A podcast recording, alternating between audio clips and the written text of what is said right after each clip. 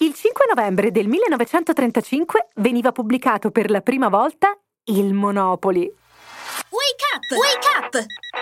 La tua sveglia quotidiana. Una storia, un avvenimento per farti iniziare la giornata con il piede giusto. Wake up! Si calcola che ad oggi sia stato giocato da più di 750 milioni di persone. Stima è parziale perché in realtà fu prodotto per la prima volta in forma leggermente meno complessa nel 1906 da un'imprenditrice americana, Elizabeth Maggi. Negli anni più di qualcuno mise mano al progetto, modificandone regole, struttura e nome, fino ad arrivare alla versione che conosciamo tutti. La storia dell'origine del gioco, tuttavia, non è stata mai chiarita.